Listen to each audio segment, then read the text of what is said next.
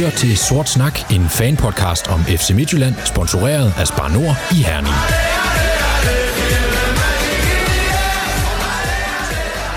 Velkommen til Sort Snak, fanpodcasten om hele regionens hold, F C Midtjylland. Mit navn er Thomas Kåre Jacobsen, og jeg har endnu en gang fornøjelsen af at være vært efter en ny resultatmæssig fantastisk uge for F C Midtjylland. I aften skal vi tale om sejren over A C Horsens. Vi skal se frem mod denne sæsons første pokalkamp i morgen mod F A to tusind og lørdagens opgør mod F C København. Med mig i aften har jeg to gode medfans, og de skal som altid præsenteres med et spørgsmål. Det første lander hos dig, Lars Noe Lauritsen. F C Midtjylland arbejder ifølge tipsbladet på at købe den portugisiske anden divisionsklub C D Mafra. Vi har allerede en vis tilknytning til Mafra, i det Ousmane Diomandé, Hussein Billity og Bule Moses er udlejet hertil. Kan du se meningen med det opkøb, hvis der er noget på den historie? Vil du have det korte eller det lange svar? Kom bare med det lange. Altså, jeg synes, vi kan se nogle ting, som på papiret giver rigtig god mening. Øh... Og så kan vi, så er der en masse ting, vi ikke ved omkring det. Altså, først og fremmest så ved vi ikke, om, om der er noget i historien, men der vil også være en masse ting om, omkring et potentielt køb, som, øh, som, øh, som, kan være afhæ- eller som, som kan være afgørende for, om det giver mening. Men altså, det her det handler selvfølgelig om, om spilleminutter. Noget af det, som, øh, som fodboldklubber som udgangspunkt er, øh, er lige på, det er, er, at der må som regel stille øh, elleve mand op, og de spiller cirka halvfems minutter hver i løbet af sådan en kamp. Øh, spilleminutter, dem kan man veksle til udvikling, hvis man har gode spillere. Det er derfor, at vi har en hel sektion her i Sort Snak, der hedder Lejeland.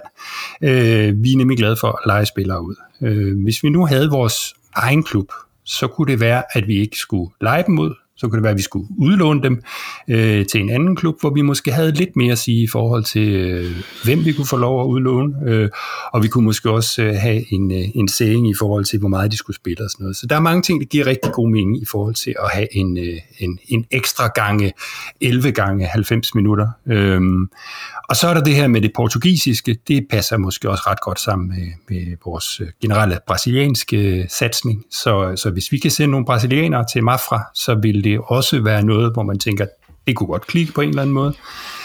Og så er der alle de her ting, hvor vi, hvor vi ikke ved øh, rigtigt, hvor vi står i forhold til sådan noget. Altså, hvor, hvor dyrt er det at købe en fodboldklub? Hvor meget koster det at drive en fodboldklub? Og hvor gode er vi i virkeligheden til at drive en anden fodboldklub? Så der er mange ubekendte. Jeg tænker, som udgangspunkt, så synes jeg, det giver rigtig god mening, men, men det, skal jo, det skal jo også hænge sammen på bundlinjen. Jeg tænker, det er en historie, vi kommer til at følge lidt op på, hvis vi kan få fat i nogle portugisere, der kan, der kan tale engelsk med os og høre lidt om, hvad det er for en klub, det her, hvis det viser sig at være lidt mere på historien, end, end bare løse rygter. Kent Nielsen, du skal også præsenteres. Der er forståelig nok interesse for Gustav Isaksen fra mange sider lige nu, men at sælge Isaksen i vintervinduet, vil det være det samme som at sælge mesterskabschancen efter din mening? Ja, det ville være ligesom dengang, vi solgte Sørloth i det vintervindue, ikke? Altså, det ville i hvert fald ikke være noget, der, der forbedrer det. Øh, men man kan jo aldrig rigtig, øh, man kan aldrig rigtig vurdere, hvad, udgang, hvad, hvad resultatet det bliver, fordi hvis vi sælger ham, så, øh, så bliver der jo plads på holdet. Og hvem går ind og snupper den, går vi ind og henter noget nyt. Så, øh, så det ville være tydeligt være et slag imod øh, det der, øh, altså vores mesterskabschance. Men altså, Gustav har jo været her. Altså, vores normale plan er, at de skal komme fra akademiet, de skal spille hundrede kampe for os, og så skal de sælges. Øh, og han har spillet over hundrede kampe. Han er på rampen til at blive solgt. Øh, så det er klart, at hvis vi får det gode bud her, så er jeg ikke i tvivl om, vi sælger, så tror jeg nok, vi skal finde noget, en anden i stedet for. Så i tråd med, med strategien, men, men måske ikke nødvendigvis i tråd lige med dit ønske? Ja, det, det er jo svært at vide, fordi det er også øh, det, det kommer an på, der kommer ind i stedet for. Altså, det er jo klart, man ved, hvad man har, man ved ikke, hvad man får. Øh, og, og det er jo svært lige at se vores trup for nuværende. Der er ikke sådan, jeg føler, at der står en Chili, for eksempel, der er klar til at tage over. Øh, det er ikke sådan, der står nogen, der er ved at skubbe, skubbe på for at få den spilletid, som Isaksen får lige nu, ikke? Men vi har jo også en, en Valdemar Byskov, som måske mere er på til otterne og tierne i virkeligheden, ikke? Men, men måske er der nogle spillere et eller andet sted, vi ikke øh, kender, der går klar. Men det er klart, at hvis vi fjerner en profil, så skal der noget ind, der der kan opveje det. Tak skal du have. Velkommen til begge to. Are you ready? Yes, sir! Are you ready? Yes, sir! Are you ready? Yes, sir! Let's go! Vi skal til kampanalysen. Søndag aften tog F C Midtjylland imod A C Horsens på M C H Arena, og det blev til endnu en hårdt tilkæmpet, men velfortjent og vigtig sejr denne gang på to-et. Som en af Sort Snaks allerdygtigste eksperter allerede havde gættet på i sidste uges afsnit. Hvad siger du, Ken? Skal du have lov til at starte på Horsens-kampen? Hvordan kommer vi ud? Hvordan spiller vi kampen? Hvad er sådan dit overordnede indtryk? Ja, nu er jeg så øh, belejlig i den her situation, at jeg ikke øh, så kampen live, fordi jeg var en tur på, på ferie, så jeg havde optaget den, så jeg, jeg kendte faktisk godt resultatet, da jeg satte mig ned og så den her øh, i eftermiddag. Og det giver jo altid en lidt anden øh, pulsgang, øh, kan man sige, når man ligesom ved, hvordan det skal gøre, eller hvordan det går, så har man lidt mere ro på, kan man sige. Æ, det gør måske også, at man nogle gange er lidt mere sådan, i stand til at analysere det lidt mere roligt, ikke?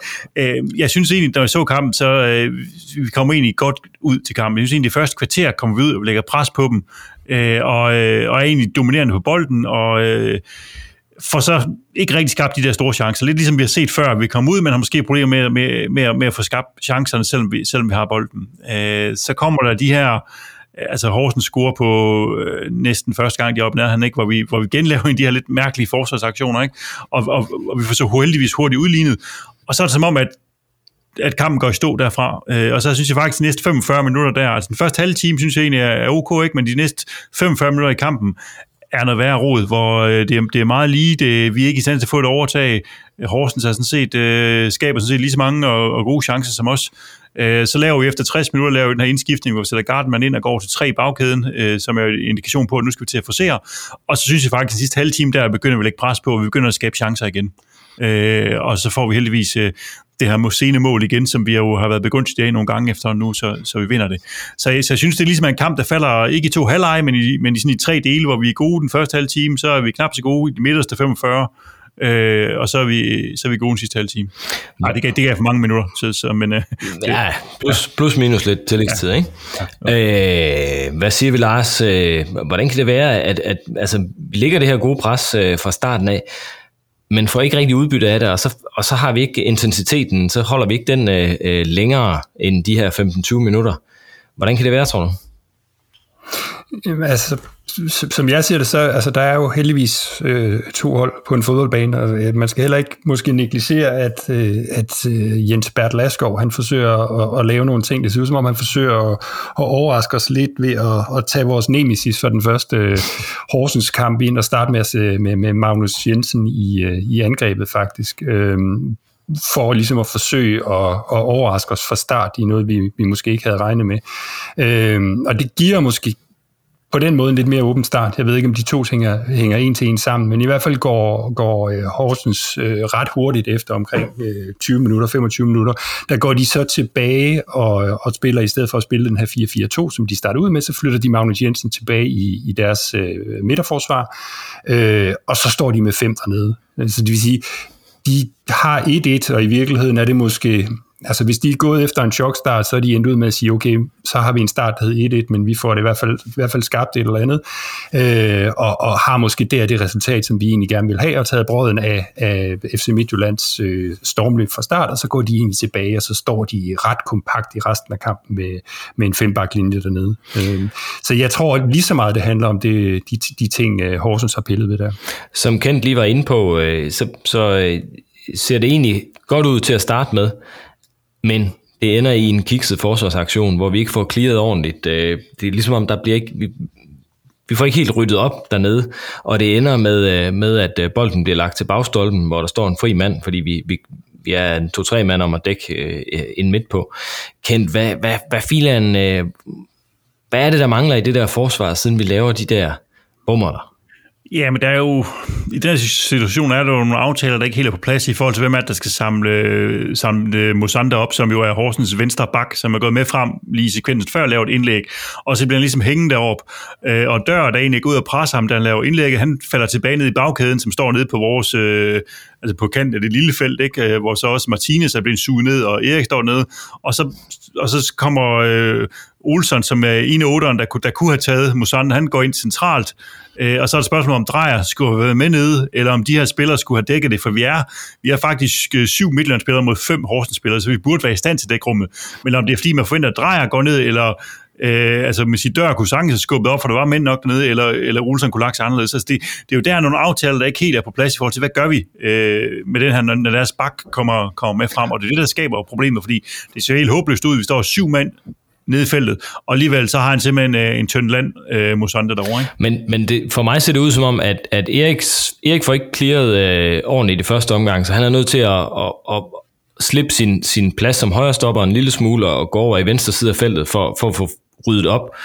Og får den så igen ikke, den kommer ikke helt langt nok væk, og så kommer indlægget til, til bagstolpen, altså derovre i det område, hvor han egentlig, hvor han egentlig skulle stå. Altså det, det, er vel, det er vel Erik, der er væk, som gør, at, at uh, Tykkelsen uh, trækker en mand ind, for trods alt at dække den farligste ind, ind midt i feltet.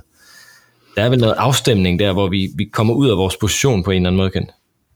Ja, ja, det er, der er bestemt et eller andet, der er ikke, men, men det er jo det, jeg vil sige, hvem er det, der skal, der skal, der skal dække de forskellige ting, for vi skal dreje, så gå med ned og hjælpe der, det kan han jo også godt gøre, hvis han ser situationen, gå ned, skal han tænke worst case i sin arm, der står faktisk en fri mand på kanten af felten, skal, eller hvad skal man gøre, det er der, de der aftaler øh, mangler, øh, sige, hvad gør vi, og i hvert fald ikke bliver fuldt det, vi skulle gøre, ikke? Øh, det er da helt sikkert været noget, der har været på, altså blevet vist et par gange igen til, til mandagens træning, ikke? Og sagt, hvordan vi skal håndtere det der, fordi det, det må jo ikke ske, at der kan stå en mand fuldstændig blank derinde.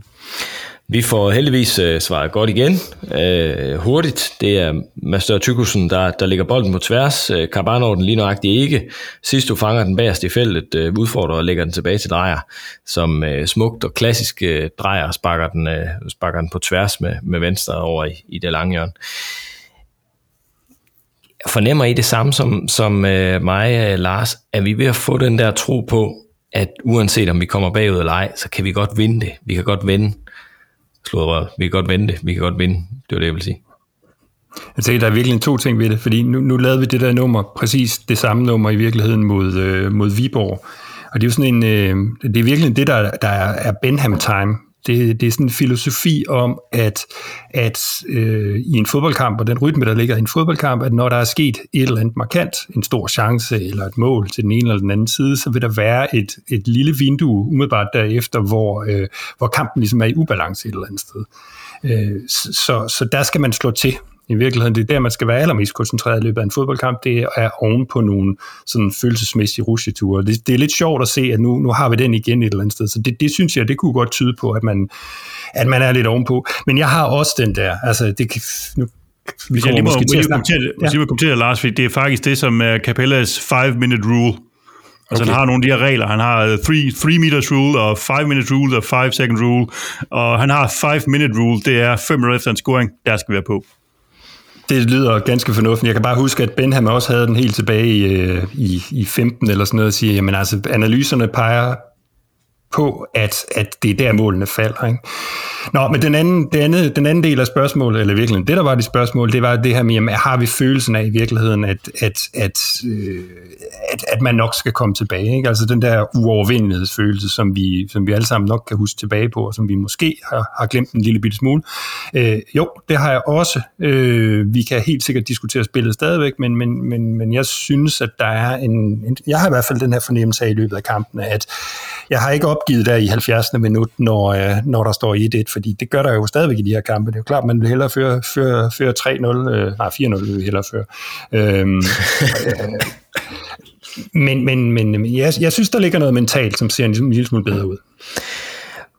Vi, øh, vi får jo to ølkast på, øh, på banen. Den ene træffer øh, Matej Dellerts lige, lige i nakken. Øh, Så vidt jeg har forstået på klubben, så giver det fem tusind kroner i bøde og et års karantæne for, for de her to ølkaster, som vi heldigvis var fat i allerede i løbet af kampen, og, og, og, og de får konsekvensen med det samme. Kent, er det ikke bare fedt, at klubben handler, og at vi ikke øh, gemmer os og lader som ingenting og pakker os ind og kommer med alle mulige øh, forklaringer? Jo, bestemt, og jeg synes, det er jo øh, også ekstremt vigtigt, at klubben går så kontant ud, og så også Erik Shevchenko var ude øh, lige efter kampen også at sige det, for at melde det her offentligt ud, fordi det er jo noget, det handler om at påvirke øh, tilskuere til at høre, at det her, det er ikke noget, vi accepterer. Fordi hvis der nu bare var blevet en stilhed omkring det, og du stadigvæk havde fanget dem og givet en karantæne og bøder, men ikke har fortalt noget om det, så vil du ikke få sendt et signal, som der ligger i at sige, at det her, det dur simpelthen ikke. Altså det er... spade torske dumt, det der. Det skal man simpelthen bare lade være med. Det eneste, man får ud af det her på lang sigt, det er, at vi får Brøndby Net op foran vores egen tilskuer. Altså, hvem hulen ønsker det? Altså, lad nu være med at smide med de her ting. Altså, jeg tror, jeg sagde for nogle gange siden, ikke? Hvis man vil kaste med ting, så er man gå til håndbold. øh, altså, det er det, man skal spille, ikke? Øh, lad nu være med det. Det er simpelthen så, så dumt, og jeg synes også, at øh, det lader til, efter hvad jeg har hørt i forhold til reaktioner, så var det jo også, øh, altså, det var ikke blandt de stemningsskabende fans, det, det skete det her, ikke? Altså, det, øh, så der er forhåbentlig også på, på C C-tribunen en holdning om, at det her, det skal stoppe, det her ølkasteri, ikke? Det gavner simpelthen ikke nogen som helst. Lad os lige, lad os lige runde af på, på sådan det spillemæssige i kampen her. Hvordan, jeg er spændt på at høre faktisk, hvordan synes I, vi spiller? Altså, altså hvis, hvis vi skal give en eller anden form for karakter, eller sådan, sådan en eller anden, øh, sætte et eller andet ord på i forhold til, hvor god kampen som helhed er. Altså, jeg synes jo personligt, at vi faktisk spiller en rigtig god kamp. Hvad synes du, Lars? Hmm... Det ved jeg ikke, om jeg synes, vi gør, men jeg kan godt forstå, hvis vi ikke, hvis vi ikke spiller mod brættet. Altså, jeg synes, der er, er masser af øh, gode undskyldninger. Der kom heldigvis ikke nogen af dem øh, om, øh, om ture til, på udebane i midtugen og ting, der kan gøre en flade. Altså, jeg så lidt nedtakt, hvor både, øh, hvor både Dreyer og, øh, og Isaksen sådan i bisætninger fik sagt, at øh, de var rimelig flade. Øh, så jeg kan godt forstå, at vi Øh, ikke dominerer og vinder, vinder fem nul, og det synes jeg egentlig også er okay. Øh, det vigtigste for mig er i virkeligheden det, som du, du spurgte til før, det der med, jamen har vi, har vi en tro på, at vi kan vinde de her kampe, og det er sådan det, lige meget, hvordan de bliver vendt. Jeg, jeg synes ikke, vi spiller prangende, jeg synes, der er fine elementer indimellem, men sådan overordnet set, så synes jeg, at vi skal producere producere noget mere, øh, også før det bliver slutfase. Hvad tænker du, Kent? Altså, det er jo ikke, det er jo ikke Charity Shield eller sådan et eller andet, det her, som kommer efter halvanden måneds øh, opvarmning. Det er jo, det er jo en, en øh, presset kamp, øh, eller rettere sagt, en, en, en kamp presset ned i et tæt kampprogram mod en modstander, som, som givetvis vil være tilfreds med et point på M C H Arena, og alligevel øh, går vi ud og vinder. Vi skaber øh, øh, nul komma otteoghalvfems X G, eller sådan, eller slår en komma otteoghalvfems X G, eller sådan noget i den stil, dobbelt så meget som Horsens. Vi har meget mere spil, vi har mere kontrol trods alt, end vi øh, på nogle tidspunkter har haft i løbet af det sidste halve år med sådan en kamp. Er det ikke, øh, er det ikke udmærket, eller hvad, Kent? Altså, nu tror jeg, at halvdelen af den X G, du nævnte der, det kommer vel på Cabars ejerbrænder øh, ti sekunder før tid, ikke? Øh, så, så, så jeg er lidt enig med Lars, ikke? Jeg synes, som jeg siger, jeg synes, de første kvarterer, Det, nu, nu skal jeg have ting til at passe. Det første kvarter var godt, og den sidste halve time var god. Æ, og jeg synes, det var positivt, at, at, vi, at vi er i stand til at lægge på, fordi det er også der er ude at spille kamp i midtugen, og vi er i stand til at presse dem den sidste, den sidste halve time. Det har vi tidligere i sæsonen ikke haft mulighed for at, at presse, når vi skulle jagte et resultat. Så det synes jeg var positivt, men jeg synes altså ikke, at det der midterste femogfyrre minutter, at de er særlig prangende. Der er det en halvtreds halvtreds kamp mod Horsens på hjemmebane. Ah, der har jeg større ambitioner. Lad os, lad os lige kigge lidt på... Øh... Åh, oh, undskyld, Lars vil sige noget. Nej, det var fordi det var det er igen sådan et uh, Capellas uh, træk, jeg synes er lidt interessant. Altså, vi, da vi skifter Isaksen ind, så, så spiller vi jo i virkeligheden med alle de der fire offensive. Øhm, så man kan sige, man har vi kun plads til tre op foran med, med, med Sisto og Cabar og Dreyer og Isaksen. Normalt har det været sådan, så vi blandet lidt og taget en af de andre ud, men, men nu prøver han igen det her, ligesom han gjorde mod A G F, og sige, jamen altså, der skal være plads til alle fire, så det er sådan et ekstremt offensivt udtryk, vi i virkeligheden har til sidst der. Så kan man jo diskutere, om, om, om det klikker og så videre, men jeg synes, der er et mindset i hvert fald, som, som siger, at øh, han sætter alt ind for, for at hente den til sidst, ikke? Jo, og det er helt, helt kalkuleret der med, når vi går over og spiller den der tre fire tre formation, det er noget, vi også træner på, på træningsbanen, men når vi skal forcere i en kamp, hvis vi er bagud og skal ophænge noget, så går vi over og spiller det her tre fire tre, ikke? Som jo er den forhatte formation fra, fra sidste sæson, ikke? Men den har faktisk været gavnlig for os i, i nogle perioder, ikke? Men det er vores ligesom... plan B, så der er faktisk, det er ikke sådan, at man bare siger, at Capella skulle spille på en måde, han har faktisk en plan B, som, som, som også bliver trænet øh, i forhold til at, at gøre det her, ikke? Og det er det, vi ser, det er selvfølgelig noget med at tage flere risici frem af banen, ikke? Når vi spiller med så mange offensive spillere, men det er jo også nødvendigt, når vi skal jage et, jage et resultat. Lad os lige prøve at dykke ned i, i de enkelte spillere, så øh, så jeg kan bare med fra start. Overrasker det jer øh, mod den her tunge øh, Horsens bag, bagkæde, at vi, ikke, at vi ikke vælger at spille med de tre små hurtige? Lars? Nej, jeg tænker, at forventningen det var, at de, øh, at de stod nede på baglinjen, øh, parkerede bussen, så giver det mening at have en, en stor en foran, så, så det var, det var umiddelbart også det, jeg havde tænkt mig. Nu prøver vi lige noget nyt i Sort Snak, og det er lige at bringe nogle lyttere ind allerede nu i forhold til fyringer og forlængelser. Fordi øh, Ditte Elisabeth Henschun skriver, at fyringen går til Cabar, målene udebliver, og særligt mod Horsens bliver det mere end pinligt for en angriber. Og Stefan Litke, han skriver, at fyringen må desværre nok gå til Cabar. Han gør virkelig mange gode ting, men han skal virkelig snart score nogle mål. Det er det, en nier skal, og det gør han alt for lidt. Hvordan synes I, øh, Cabar spillede den her kamp? Hvad synes du, Kent? Jamen, du ved godt, når du skal nogen til at bakke op om Cabar, så er det mig, du skal have fat i. Og jeg har selvfølgelig også siddet og gravet lidt nogle statistikker for, for at kunne gøre det, så det ikke bare lyder som om, at det er noget, jeg griber ud af den blå luft. Jeg synes faktisk, at Cabar spiller en, en ganske ok kamp. Selvfølgelig vil man gerne have mål, og selvfølgelig kan man sige, at nogle af de her ting, der... der ligesom skæmmer det lidt, ikke? Altså, fordi han er jo ikke nogen, sådan, han er jo ikke nogen elegant fodboldspiller, det vil jeg nok godt sige, ikke? Altså, han er jo, så vi skal ikke bedømme ham som sådan en lille væver teknisk type, men som sådan en stor, tung angriber. Øh, men hvis vi kigger på ham, og i den her sæson i Superligaen, og kigger på antal mål og assist, øh, så er han faktisk så er han bedre på det per spilleminut, end for eksempel Victor Claesson fra, fra F C K. Øh, hvis han nu havde scoret på de her to, at den han brænder her mod, mod Horsens, og det her straffespark, han klummer op mod F C K. Hvis han scorede på det, på de to mål, så har han ligget på samme øh, antal mål af sidst per spilminut som øh, Schjelderup fra F C Nordsjælland, som alle, alle hylder, ikke? Øh, så, så han præsterer egentlig på, på nogle parametre, ikke? Men han er jo sådan lidt kluntet, øh, kan man sige, ikke? Han kommer til, til fem afslutninger i den her kamp, rammer kun på en af dem, og det er faktisk det, der er hans store problem lige i øjeblikket. Hvis man kigger på hans udvikling i den periode, han har været her, så startede han med at ramme på målet på enogtredive procent af hans afslutninger. Sæsonen efter, anden sæson var, ramte han på syvogtredive procent. Sidste sæson, da han var i Belgien, der ramte han på seksogfyrre procent, så det var en klar udvikling, han blev bedre og bedre til at ramme. Men den her sæson, der er han røget ned på tredive procent igen, ikke? Så der er noget helt galt, og man kigger på hans afslutningsmønster, så er det, fordi han også tager altså for dårlige beslutninger, han træffer, han sparker alt for langt udefra, øh, ofte for ofte, ikke? Hvis vi lige skal have en referencepunkt på det her med at ramme målet, hvorfor skal man gøre det? Haaland ligger i sin karriere solidt på et sted mellem halvtreds og tres procent i rammemålet øh, hver eneste sæson. Så det er deroppe, man skal, hvis man er en rigtig, rigtig god angriber. Så, så han har noget at gå på der.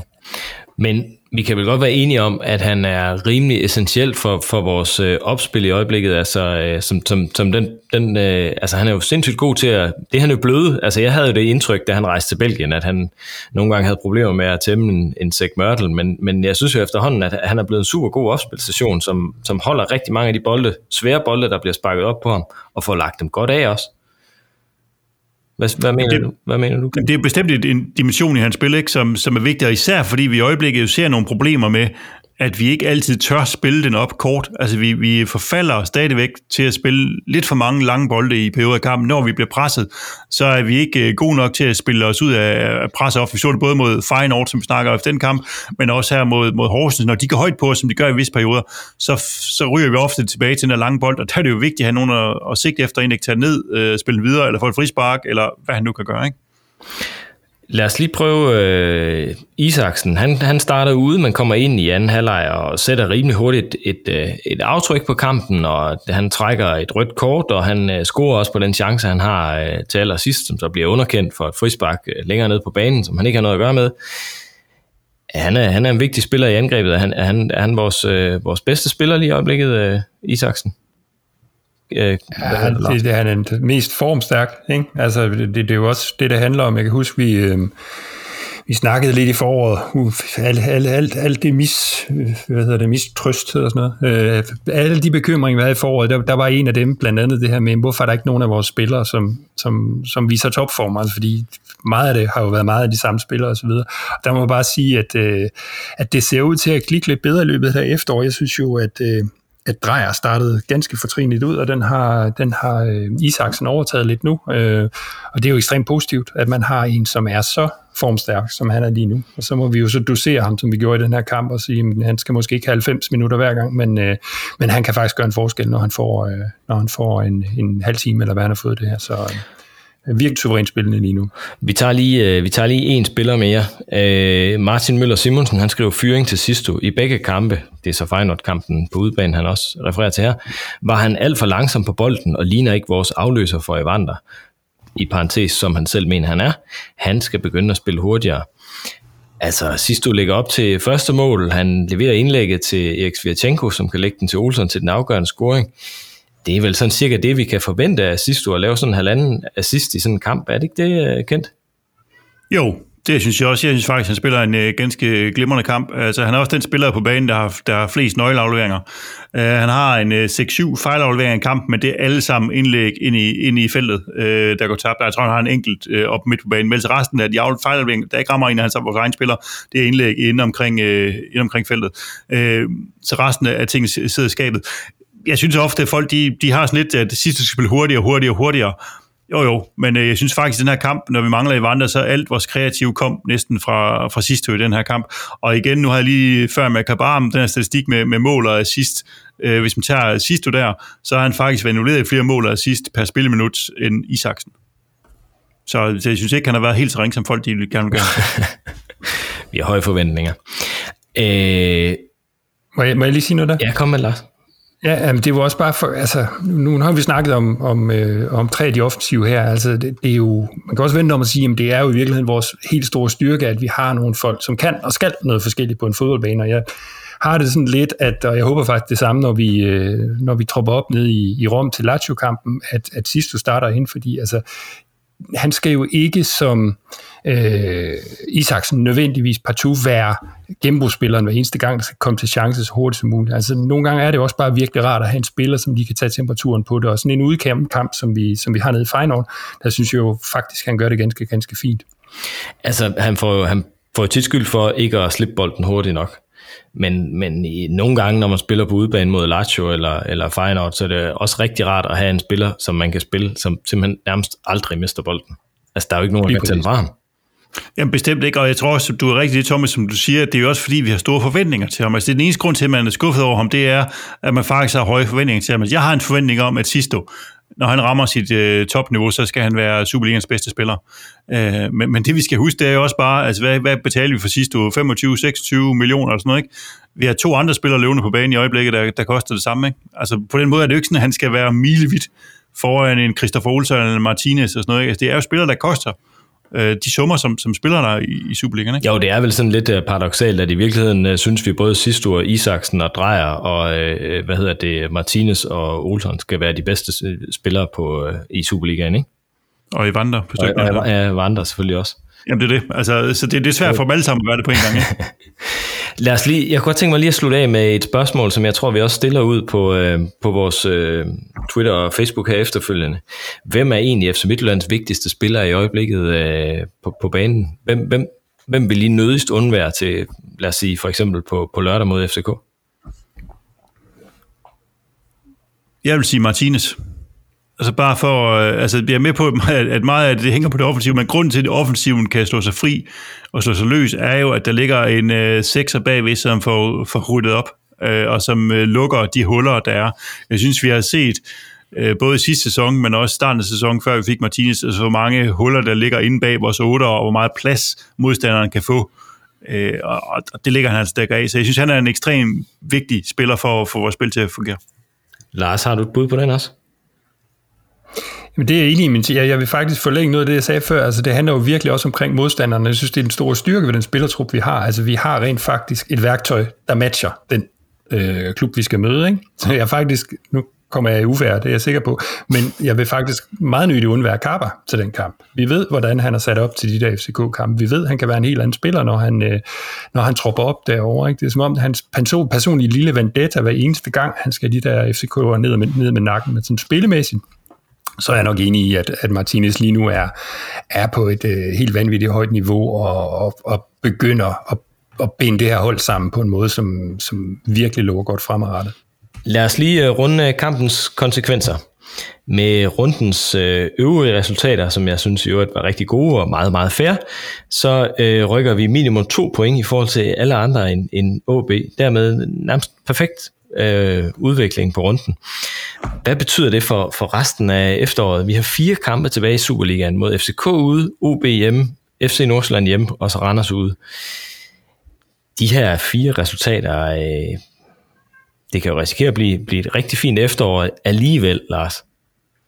Ja, det, det, det, det er jo også, altså, det er nærmest en magisk runde. Jeg prøvede i går at komme i tanke om, jamen, altså, hvornår, hvornår er det sidst sket, at vi at vi, øh, at vi vinder to point på ti hold på en runde. Altså det, det, det, matematisk bør det nærmest ikke kunne lade sig gøre. Så det, det er helt vanvittigt godt, og det er faktisk, det rækker også tilbage til runden før. Vi, vi har vundet rigtig, rigtig mange point over de sidste par runder. Ikke? Så, så det, det, det er, hvad der kan ske, når man sætter en, en mini-steam sammen. Det betyder for de sidste fire kampe, at jeg synes, vi kan tillade os at flytte perspektivet lidt fra, nu skal vi øh, mose os ind i top seks, og så må vi se, hvad der kan ske, til at jeg øh, til jeg tænker en lille smule mere offensivt og siger, at vi, jeg, jeg tænker, at vi skal, vi skal have det ud af de fire kampe, at vi, øh, og måske endda også omverdenen, ser os som favoritter, når vi går ind i foråret. Hvad er den vigtigste kamp af de her fire, jeg lige har nævnt, Kent? Uh, det, hvis jeg nu skal komme med et Capella-svar, så vil jeg sige det næste, ikke? uh, nej, men, men det er jo ekstremt, fordi det vi skal møde, vi skal møde nummer et, vi skal møde nummer to, vi skal møde, og så skal vi møde F C K, ikke? Uh, så i de her fire kampe, ikke? Så, så hvis vi skal æde os ind på toppen, uh, så er det jo uh, kampen mod Nordsjælland, der, der, der nok er den vigtigste, ikke? Men uh, hvis vi skal se et langt perspektiv, så er det nok også vigtigt at få hægtet F C K af, uh, og holde afstand til dem, og så er det, så, så er det kampen mod dem, der er vigtigt. Uh, så jeg synes, de, de er alle sammen ekstremt vigtige, ikke? Altså, og, og der er jo sådan et best case scenario, hvor vi, hvor vi rydder øh, bordet og snår dem alle sammen, og så er vi, så er vi maks to point fra førstepladsen, når vi øh, går på vinterpause, ikke, og har F C K et godt stykke øh, efter, og så ser det jo rigtig godt ud til, til et forår, ikke? Der er også et, et worst case, hvor vi taber et, et par af de her kampe, ikke, og lige pludselig har otte ti point op til, til førstepladsen, ikke? Øh, og så ser vi ind i et forår, der ser, der ser meget svært ud. Altså, hvis vi kigger på på den, den gode vinkel på det her, ikke? Simpelthen sige, vi er, vi er resultatmæssigt, er vi på rette vej. Hvis vi kigger på formbarometer for de sidste fem kampe, så topper vi det med, med elleve point. Det vil sige to komma to point i snit. Det er jo, det er jo rigtig fint. Altså, den dårlige nyhed er så, at hvis vi skal ramme to komma tre hvis vi skal ramme to komma tre point i snit resten af sæsonen, for at få to point i snit over hele sæsonen. Så det, vi har gjort de sidste fem kampe, det er ikke helt godt nok i forhold til de, de næste nitten kampe, ikke? Altså, hvis vi skal ramme de der to point i snit, som man må formodes til der omkring mesterskabet bliver, bliver vundet. Det, bliver, det, det ligner en sæson i år, hvor det bliver lidt lavere. Men øh, lad os nu bare have to point i snit som et, øh, som et pejlemærke for, hvornår vi gør det godt nok, ikke? Øh, ja. Altså, jeg skulle lige til at spørge, hvor mange point vi skal hente, men altså, øh, I vil jo bare sige, at vi skal hente tre point til at starte med på, på lørdag, og så, øh, så, så tager vi den derfra. Eller hvad, Lars? Ja, ja, jo, men det er jo svært, fordi det, det, er, jo, det er jo helt oplagt, kan man sige, at der ligger en, en F C K-kamp, øh, som vi ikke må tabe, og så ligger der en øh, Nordsjælland-kamp, som vi formodentlig helst skal vinde. Øh, men jeg er faktisk lige ved, og det er ikke, fordi jeg vil være defensiv, men, men, men vi må ikke tabe nogen af dem, og vi skal i hvert fald nok gerne hente et par sejre. Så kan de sejre falde øh, heldigt eller mindre heldigt. Øh, det er klart, vinder vi, øh, vinder vi i Parken, og vinder vi over, over Nordsjælland, så ser det rigtig, rigtig godt ud, nærmest uanset hvordan det går i de andre. Men for mig at se, så øh, to sejre og to uafgjort, det kan godt vise sig som, som, øh, som modstanden af spillene lige nu, og faktisk bringer os i en rigtig, rigtig lun position, når vi, når vi kommer til foråret, uanset at det ikke er helt nok til at ramme de der to komma tre, som, øh, som Kent efterlyser. Men det er, at vi balancerer på en knivsæk. Der er seks point til nedrykning og fem point til, til førstepladsen, så det... Jo, oh, men, men det er også, altså, nu kører vi rundt på en, på en tresporet motorvej her, og, og det er ikke Ferrari'en, der ligger foran os. Det skal vi også huske at glæde os over. Altså, den, den, har vi, den, kan vi, den kan vi heldigvis se i, i bakspejl, som det ser ud lige nu. Så jeg er ikke så, altså på den måde, og der bliver færre og færre biler foran os, ikke? Vi er faktisk allerede på femtepladsen og har kontakten til det der, de der fire, som egentlig faktisk var stukket af tidligere på sæsonen, så Jeg, jeg, jeg er væsentlig mere optimist, end jeg var for tre uger siden. Men de, men de kan jo bare hurtigt stikke af igen. Det er det der udfordring. Hvis vi går op og taber til Nordsjælland, hvis vi taber til Randers, ikke, så har vi det der hul på, på fem otte point. Ikke? Det der, hvor mm. de der fem point, vi har nu, det er sådan, jeg synes altid, det er sådan meget tricky, ikke? Fordi det, du har ligesom fornemmelse af, at hvis du vinder en kamp over dem, ikke, så er du to point efter dem, så, er du inde, så er du, øh, har du tæt på dem, ikke? Men taber du, så er du otte point. Det er ekstremt langt væk, ikke? Altså, så, så, så vi ligger lige sådan i et meget følsomt sted lige nu i forhold til, hvad vej det kan vippe, ikke? Altså, øh, mm. så, så altså for mig ser vi ikke råd til at tabe til, til, til hverken Nordsjælland, Randers eller F C K i virkeligheden.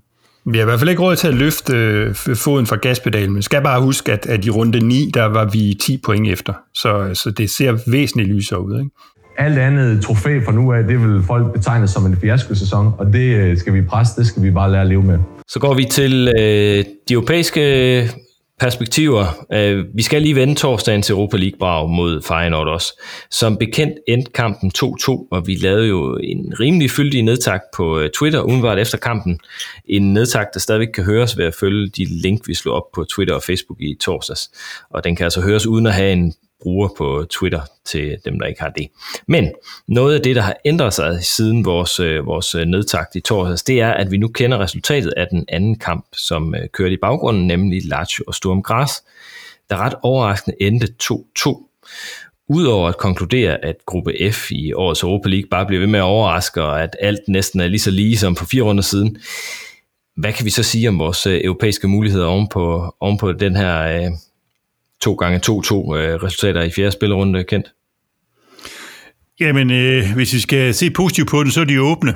Altså, alle muligheder er jo åbne, ikke? Altså, det er jo altså, en vanvittig pulje, det her, ikke? Men efter fire spillerunder kan alle hold ligge med, med fem point. Altså, det, altså, det gør det jo højdramatisk, ikke? Fordi det, vi kan jo stå med, med ingenting, selvom vi egentlig har præsteret øh, altså, ganske udmærket, og, og, og kan få måske Øh, otte point eller noget i den stil, ikke? Altså, så kan vi stå og, og ryge ud. Øh, det, altså, det er jo et meget mærkeligt scenarie, ikke? At, at alt er i spil nu her, og i virkeligheden så ville man jo i større grad håbe, at, at der var ting, der var lukket, ikke? At for eksempel Lazio eller andre var stukket af, og at Sturm Graz var sat, så der ligesom var flere ting, der var faldet på plads. Men nu har vi bare en situation, at, at en ting er, er faldet på plads, ikke? Så, så det gør jo, at øh, når vi så kigger på vores kampprogram, så siger vi, at vi skal en tur til Rom, som øh, måske ikke lige er det, det letteste at spille, ikke? Jamen, øh, så er man da lidt nervøs for, for den kamp, hvor, hvor den ville man godt have haft, at man kunne have øh, undgået, og altså ikke skulle have point i den, men det, vi står nok i en situation, hvor vi, hvor vi gerne skal have point her. Næste runde hedder Graz, Feyenoord, og så selvfølgelig uh, Lazio, F C Midtjylland, og sidste spildag hedder det så Feyenoord, Lazio og F C Midtjylland Graz. Kan man sige, altså det er jo, det er jo nærmest umuligt at spå om, vi kan jo ikke, vi kan jo ikke gætte på noget nu, vi kan jo ikke vide noget. Altså det eneste vi ved, det er, at vi nok helst skal vinde over Graz på hjemmebane, men, men øh, meget afhænger jo af de, de andre kampe i gruppen, før vi kan sige, hvad vi, hvad vi har at gøre med. Er det ikke rigtigt, Lars? Altså... Jo, men, men vi får bare, altså vi kan stå, altså grunden til, at Lazio-kampen bliver... Øh... desværre bliver lidt mere vigtigt, end, end vi måske havde forventet, øh, da vi stod med armen over hovedet og havde vundet fem-et hjemme. Det er, at hvis vi ikke får point der, så kan vi stå i en situation, hvor Feyenoord og, og Lazio, de kan spille sig selv øh, videre som nummer et og to ved at spille øh, uafgjort i den sidste kamp, og så kan vi vinde lige så meget, vi vil over, over Graz hjemme. Øhm, så det, det, det giver lidt panderynker, synes jeg. Øhm, vi ved jo heller ikke, om vi kan slå Graz. Altså, de har måske også vist sig lidt bedre, end vi havde, end, end vi havde forventet. Øhm, så så øh, altså, kan vi få et point i Lazio, så ser det super lyst ud. Øh, kan vi ikke det, så tror jeg, vi skal gøre os klar til at kæmpe for den der Conference League-plads på, på tredjepladsen. Hvis vi lige skal prøve at gå ned i de her koefficientpoint, de vigtige, vigtige koefficientpoint, som udover at være en del af, af vores tyve femogtyve målsætning om, om top halvtreds i Europa, så er det jo også meget det, der afgør næste års seedninger og, og så videre modstandere. Det er noget med, man er garanteret tre point for at spille sig i Europa League, ikke? Tre koefficientpoint. Og så øh, får man øh, to point for en sejr oven i det, og et point for en uafgjort, når man har hentet de tre point, altså de tre point, vi er garanteret. Det, så man kan sige, efter, efter den første Feyenoord-kamp, der havde vi ligesom øh, nået vores tre point, og, og derefter begynder vi ligesom at, at, at spare yderligere op. Så vi er på fire point nu, med, med to uafgjorte og, og en sejr. Så giver det fire point for at gå videre som etter i, i puljen, så vidt jeg har forstået, og to point for at gå videre som nummer to, plus selvfølgelig, skulle vi nu hente en uafgjort i, i Lazio, øh, skulle det ske, så tæller det point oveni, og to point i den sidste kamp mod Sturm Graz, for eksempel. Så er vi jo lige pludselig op på ti point, eller, eller sådan noget i den stil. Det vil jo være en, en, vores bedste sæson nogensinde i, i Europa. Jo, det er også derfor, det var så super ærgerligt sidste sæson med den her Ludogorets-kamp, for der missede vi en hulens masse point i forhold til, at vi ikke kunne vinde den kamp dernede, fordi vi endte med at gå over i Totokoppen, i stedet for at blive nummer et i vores pulje, ikke? Øhm, og med den her top halvtreds-television øh, tyve femogtyve, hvor vi skal være top halvtreds-hold, der er det, det, det regnestykke Midtjylland er sat op, det er, at vi skal have treogtredive point, det vil sige seks komma fem i gennemsnit om året, ikke? Så, så vi, stadigvæk, vi skal have to komma fem point mere i år, for ligesom at... Øh, at nå det, vi skal nå i forhold til målsætningen. Øhm, og det er klart, at hvis vi så pludselig laver en sæson, hvor vi får otte til ti point, jamen så har vi lige pludselig noget, vi kan tage af, øh, hvis der skulle være en sæson, hvor vi, hvor vi ikke kommer i Europa eller klarer, klarer os dårligere. Så, så, så det er jo nogle... Altså på den måde, de her to sidste kampe er jo ekstremt vigtige, både på den korte bane, men, men også på den lange bane i forhold til Vision tyve femogtyve. Jeg synes lige, vi skulle have det europæiske perspektiv med, øh, men vi laver selvfølgelig en egentlig Lazio-optakt til øh, kampen i næste uge. Og... Ja, og så lige her, når vi nu er ved at være slået af på det europæiske, drenge, så var det her jo vores øh, europæiske kamp nummer hundrede, som I ved. Og i den forbindelse, så har jeg lavet en jubilæumsquiz. Det er ved, I to, I elsker quizzer. Så jeg har simpelthen lavet en jubilæumsquiz her med nogle spørgsmål omkring de første hundrede europæiske kampe. Så det vil jeg glæde mig til lige at prøve at udfordre jer lidt på her. Ja, og så lytteren derhjemme at køre med. Er I øh, klar på det? Jeg kan se, Thomas, han er allerede gået en lille bitte smule i, i, i koma. Jeg går i tænkeboks. Ja. Jeg er allerede ved at tænke. Ja. Vi starter lige. Vi starter ud øh, relativt øh, let. Vi spillede hundrede kampe. Hvor mange af dem har vi vundet? Hvor mange sejre har vi de her hundrede øh, kampe? Lars, du får lov at lægge ud. Jeg tror, vi har toogtredive. Ah. Og Thomas? Ja, jeg, tænkte, jeg vil sige treogtredive. Det tror jeg, jeg holder fast i. Du siger treogtredive. Du er fedtspilleren lige og lægger en treogtredive, ja, det, der. Ja, det var det, jeg havde. Altså, sorry. Ja, ja, ja. Det, det, det var helt sikkert, du havde. Nå, men øh, din øh, fedtspillertaktik, den virkede, Thomas. Vi havde, har fyrre sejre. fyrre sejre, enogtyve øh, uafgjorte, niogtredive nederlag, og en målscore på et hundrede nioghalvtreds et hundrede nioghalvtreds. Sådan. Så et point til, til Thomas her. Næste spørgsmål. Øh, det er øh, også en af dem, som jeg satser på, I kan, øh, og I får et bud hver. Øh, hvad er det højeste rangerede hold, vi har vundet over? Altså det, som på, på det tidspunkt, vi spillede mod dem, og der snakker vi om rangering på Europa, i U E F A's øh, liste. Hvad er det højeste rangerede hold, vi har vundet over? Thomas, hmm. du får lov at starte her. Jamen, det må jo alt andet lige være... Det må være United. Jeg gætter på United. Det, det må være United. Og jeg gætter på, de lå nummer sytten på øh, ranglisten på daværende tidspunkt. Ja, og Lars, hvem vil du byde på? Når nu United er taget. Nej, du må, også, du? du må også godt byde på United. Hvis du er enig, så må du også godt byde på dem. Jeg er faktisk enig. Jeg siger, jeg siger United i... Øh, jeg siger United i retur. Nå nej, der vandt vi ikke. Jamen, så siger jeg United. Og, og United er det rigtige svar. Det er så tiebreakeren her, det er så hvilken rang de havde, og Thomas har budt på nummer sytten. Hvad siger du, Thomas? Eller undskyld, Lars? femogtyve. femogtyve. Det rigtige svar var tyve, så der er point til Thomas igen. Nå, næste spørgsmål. Hvad er så det laveste rangerende hold, vi har tabt til? Øhm, og her er der faktisk tre, I kan komme med. Fordi når vi kommer lidt længere tilbage i tid, så er de her Europa-ranglister på UEFA, de er lidt, øh, ja, de holder ikke helt øh, niveauet. Så der er sådan tre, der ligger tæt på hinanden, og hvad der så er lige er det korrekte, øh, det, øh, det er svært at sige. Men øh, der, er, øh, der er tre mulige bud. Øh, Lars, du må starte med at komme med et, øh, med et bud. Oh, fuck, der var et eller andet islandsk hold, var der ikke det? Øh...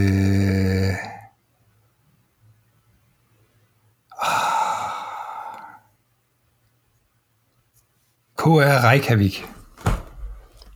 K R Reykjavik. Hvad siger du, Thomas? Det, den er, den er svær, fordi der er, altså det er alligevel hundrede kampe, ikke halvtreds modstandere. Øh, altså det er ikke rigtigt, men jeg, jeg tror faktisk, jeg ser Graz. Altså lå de ikke nummer et hundrede nioghalvtreds eller sådan noget på den liste der? De, de var langt nede i hvert fald. Graz lå nummer et hundrede halvtreds, og det er det fjerde lavest rangerende hold, vi har, vi har, mød, vi har, vi har tabt til. Så det var, det var, det var tæt på. Øh, skal jeg have en lille smule hjælp til nogle af dem her? Altså, islandsk hold, det er faktisk rigtigt, øh, Lars. Det var ikke øh, Reykjavik, jeg vil sige. Det var, det var et andet øh, vikhold. Nå, det andet vikhold. For ellers havde jeg sagt Hafnarfjörður, men øh, det hedder Keflavik. Så. Keflavik, det er, det er rigtigt. Det var det ene af dem. De lå nummer to hundrede seksogtyve, da vi i to tusind og syv tabte øh, tre til to på, på Island, tror jeg, det var. Ellers var det et til to deroppe. Svært sted at spille. Ja, svært sted at spille. Så har vi tabt til øh, en anden kamp, som vi måske husker, Arka Gdynia tabte vi til vores polske venner. Der. Det er ikke så længe siden, øh, til vi tabte alt sidst. Og så tilbage i to tusind og to tabte vi til en makedonsk hold, der hed Pobeda Prilep. øh, hvor vi tabte øh, to nul på udebane, men vandt tre nul på hjemmebane. Så alle gange er vi gået videre mod de her hold. Men nul point øh, får I her, for det var først i, sådan, i opstøvningsrunden, du fik den. Nå, næste spørgsmål. Største sejr i de her hundrede kampe, og der er faktisk øh, det samme resultat, der er øh, sket i to kampe. Det største sejr, vi har fået. Og, øh, det er ikke specielt meget. Thomas, det er dig, der har, øh, har serveretten her. Jamen, jeg er nødt til at komme med, med et, et kedeligt øh, bud igen, men jeg tror ikke, vi har vundet ret meget mere end fem et, som for eksempel over Lazio. Så fem et over Lazio, det er dit bud, Thomas. Hvad siger du, Lars? Hmm.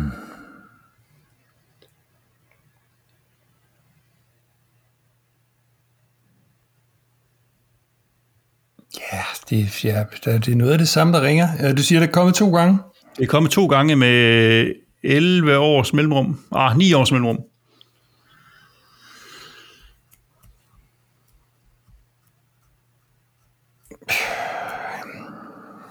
Ja, men øh, jeg tror sgu desværre, han har ramt den rigtig igen der. Øh, seks et.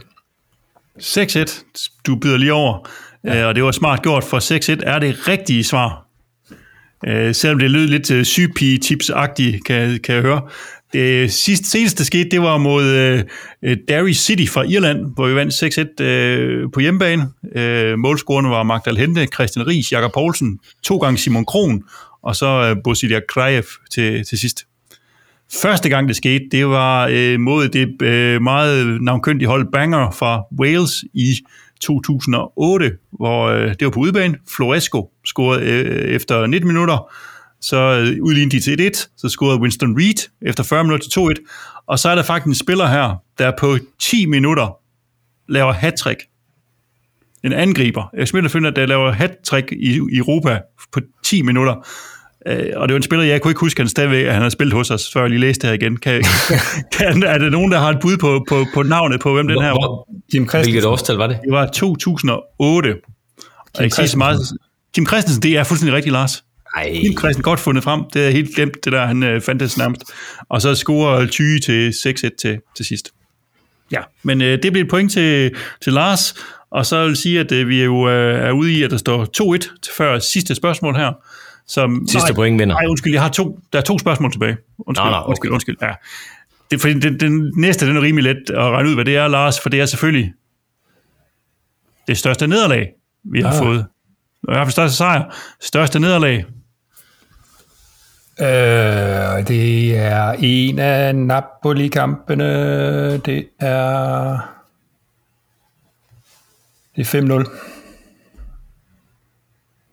Mod hvem? Taber vi ikke den ene mod Napoli fem nul, det tror jeg. Ude. Thomas, hvad siger du? Mm, ja. Det kunne jeg ikke huske, det var så galt mod Napoli. Det, det tror jeg faktisk ikke, der. Vi tager fem et i uh, United, gør vi ikke det? Det tror jeg. And, and Rømers øh, bedste og hårdeste tackling bliver sat ind lige, øh, lige til sidst. Det, jeg tror, jeg ser United-kampen igen, simpelthen. Så går pointet til Lars, for det var fem nul øh, nederlag til Napoli i Napoli, hvor Ken Hansen spillede sekser, så vidt jeg husker. Der kom en rigtig god øh, plan der, der overhovedet ikke virkede. Nå, men det var jo fantastisk. Så står det jo to to inden sidste spørgsmål. Det kan jo ikke være mere dramatisk end det her. Øh, og, øh, og der er, er der så, nogen, der lytter med stadigvæk, eller? Det er ikke sikkert. Og der er faktisk også to, øh, to rigtige svar på det her spørgsmål, så det kan også være, at vi deler det hele sådan fredeligt. Oh. Ja, det vil, det vil Thomas være glad for, fordi han er så konfliktsky. Er det, er det radikalt, eller er det alternativet? Ja, det vi skal have, det er, hvem er så vores topscorer i Europa? Der er to spillere, der har scoret øh, det samme antal mål i Europa. Thomas, du får lov at, at, at byde ind, og jeg vil også godt have antallet af mål, for så kan vi bruge det som tiebreaker. Nej, nej, nej, nej, nej. Topscorer i Europa. Buh. Er der ikke en klokke, der ringer på et eller andet tidspunkt, så vi andre kan få lov at komme til? Jo, det var ikke længe, Thomas. Det er jo det her med død, lå død er her. Det er ikke så godt i sådan en podcast. Nej, jamen, det kan klippes ud. Øh, jamen, jeg står bare lige og overvejer. Jeg synes jo, det burde jo være en af de nyere...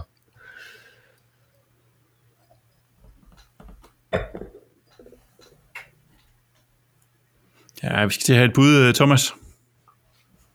Lange Poul. Og hvor mange mål? Det er nok ikke så mange i virkeligheden. Seks. Lange Poul med seks er budet fra øh, hold, øh, Ej, hold vest. Hvad siger du, øh, Lars? Hold øst? Jeg siger, så siger jeg Farlig Frank med elleve. Farlig Frank har scoret seks mål øh, i øh, Europa. Lange Poul er sammen med Pione topscorer med ti mål. Så wow. Sejren går til Thomas.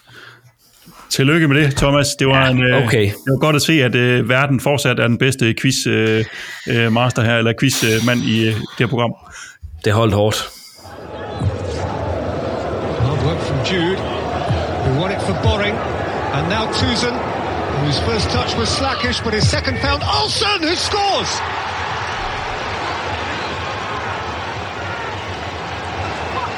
What an excellent goal, Taking, taking advantage fully of Manchester City's slap-hazard play. A little knot who've travelled from Jutland, celebrating a moment which has shocked Manchester City and their grey-faced manager Mark Hughes. Oven på den fantastiske quiz tager vi øh, ugens øh, fyringer og forlængelser. Vi har allerede været inde på nogle af dem. Jeg tager lige et par stykker mere her. Vi starter med øh, fyringerne. Jesper Dalsgaard skriver fyring til Cabar for manglende returløb imod Feyenoord og generelt manglende mål. Desværre har han også noget, vi har brug for i forhold til opspil slash offensiv og ingen alternativer, må ikke det ændre sig i vinterpausen. Prik, prik, prik, teaser og så videre. Magnus Kirkeby Hansen skriver fyring til Erik. Med den nye spillestil taget i betragtning, kan man snart begynde at sætte spørgsmålstegn ved, om Eriks dage, som selvskrevet i startopstillingen, er talte. Han er ikke dygtig nok pasningsspiller til at veje op for sin nærmest groteske mangel på fart. Derpå det seneste er blevet udstillet et hav af gange. Jeg er med på Eriks betydning for holdet i kraft af hans historik i klubben, men han får sat sig selv og resten af holdet i dårlige situationer på grund af dårlig boldomgang samt manglende fart. Det er ikke fordi, han nødvendigvis er blevet dårlig, han passer bare ikke ind i systemet med to mand i midterforsvaret. Håber ikke på en Jakob Poulsen gate to punkt nul. Au, au, au. Hvad... Øh Skal vi lige høre, øh, Lars Noe Lauritsen, hvem skal have din øh, fyring i den her uge? Det er jo heldigvis en af de uger, hvor, øh, hvor det er svært at finde en fyring, synes jeg. Og jeg synes også, at øh, jeg synes, det er en interessant diskussion der omkring Erik, og der er også nogle, nogle fine argumenter i det, der du kommer med, men altså, jeg vil ikke fyre en mand, som har sikret sit livsvigtige point i, øh, i Europa på en, øh, på en fuldstændig fantastisk veltimet hætter, og som...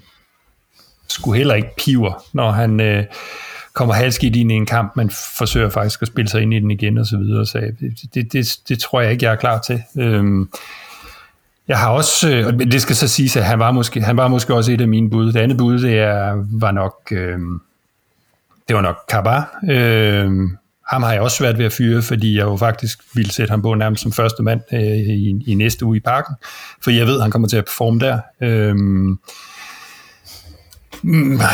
For mit vedkommende er det, det er simpelthen mangel, mangel på øh, det er mangel på sådan klare øh, alternativer. Øh, et, et, lidt mod min vilje, tror jeg, den ender hos Cabar den her gang. Kent, doktor No placerer den hos Cabar. Hvad med dig? Ja, det kan jeg selvfølgelig ikke... Det kan jeg ikke Det kan jeg ikke acceptere. Gøre. Nej, det er uacceptabelt. Nej, Nej jeg, jeg, jeg, jeg er enig med Lars. Det, det er svært lige at finde nogen, når, når vi har spillet, som vi gjorde. Dem, jeg måske var lidt skuffet over, som, og som har fået en chance her, har jo været en, en Oliver Sørensen og en Dyr, der egentlig har fået nogle minutter, uden jeg synes, det har været så prangende. Altså, det er nogle af dem, der skal ind og vise nu, de skal, de skal have nogle øh, minutter og kan tage over. Det, det synes jeg ikke. Jeg synes ikke, at Oliver Sørensen havde... Altså, han får chance fra start, ikke som afløser for Evander. Det er klart, det er ikke det, han lige... Øh, altså, det er, han er svær at afløse, ikke? Men jeg synes også, at det, det altså, det var ikke en særlig bemærkelsesværdig kamp, han kom med. Det var meget løb øh, og, og fight, og ikke så meget mere. Så øh, jeg vil faktisk give den til, til Oliver. Du giver den til Oliver, så ligger den hos mig. Ah, ja, men for helvede, drenge. Jeg har, undskyld, jeg banner, men jeg har jo lige sagt, at Cabar var vigtig for holdet, og Oliver Sørensen er ung, og der er mange ting galt. Mener jeg virkelig det? Jeg skal eksekvere på den. Nej, du må bare vælge en tredje, så sige det, det er dig, der bestemmer. Sådan er også uh, muligheden jo. Det er jo også, altså det er jo også det der med at stikke, altså et, et eller andet sted er det også dybt urimeligt, fordi så er det sådan, at peger vi på nogen, der stikker næsen frem, altså jeg synes jo faktisk, at, at Kent har ret i et eller andet sted, at nogle af de folk, som bare har været rimelig anonyme, øh, de, de får jo heller ikke ind over næsen. Øh, man bliver lidt mere bemærket, når man brænder en, øh, en afslutning fra en meters afstand, ikke? Ugens fyring, den går til øh, Sorry Cabar for attituden øh, i anden halvleg mod øh, Feyenoord, da han kommer ind. Det synes jeg, det var, det var ringe at se, at han slår ud med armene. Jeg synes, han har vist øh, mange gange, øh, det, det er en fyring på trods, fordi han har vist, også bare i de seneste par kampe i Superligaen, hvor, hvor utrolig vigtig han er for vores opspil. Men, men vi er nødt til at se en bedre attitude i en vigtig kamp på udebane på øh, det Camp. Kolja, Kolja, nu skal du til at tage dig sammen. Så hopper vi til øh, forlængelserne. Jonathan Kiel Thormann skriver: vores ekstremt stærke offensiv skal forlænges. Fire spillere, der bliver roteret og brugt forskelligt, mest målfarlige hold i Superligaen. Ni mål i en meget svær europæisk pulje, herunder to mål ude mod Feyenoord. Det er svært at forstå, hvorfor alle fyringer fokuserer på offensiven. I øvrigt er det særlig stærkt, at det virker til, at alle fire har accepteret, at der er rotation. God pointe. Christian Nielsen skriver forlængelse til Sisto. Han var godt nok en ligegyldig passager mod Feyenoord, men havde til gengæld snøret støvlerne helt rigtigt mod Horsens. Stærkt at hive sig selv op på den måde. Og Bjørn Svendsens runder af. Forlængelse til Isaksen både mod Feyenoord og mod Horsens kunne man bare se, hvordan han top, i topform ændrer. Undskyld, det tager jeg lige igen. Både mod Feyenoord og mod Horsens kunne man bare se, hvordan han i topform ændrer spillet. Yes. Tre gode bud.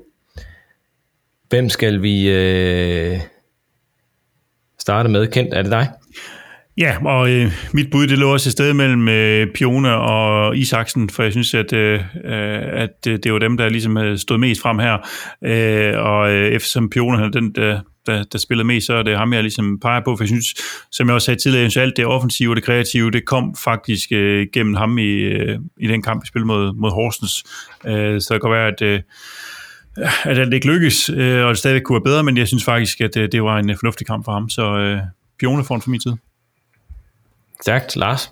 Jeg har hele tre kandidater. Øhm, skub, skub ned af pælen øh, lidt hurtigt, det skal jeg nok. Øhm, og jeg synes sådan, det, det, der bare bliver en honorable mention, det bliver til, til Løssel. Altså, vi, vi, jeg synes, han kommer bedre og bedre ind i det, og jeg er vild med de der sydamerikanske udspark, der efterhånden rammer en mand øh, de fleste gange. Det, det kan altså virkelig noget. Øh, og jeg synes, han stod en fin kamp nede i, nede i Feyenoord også. Øh, på nogle gode tidspunkter, for han ikke hævet nogle, nogle redninger ud.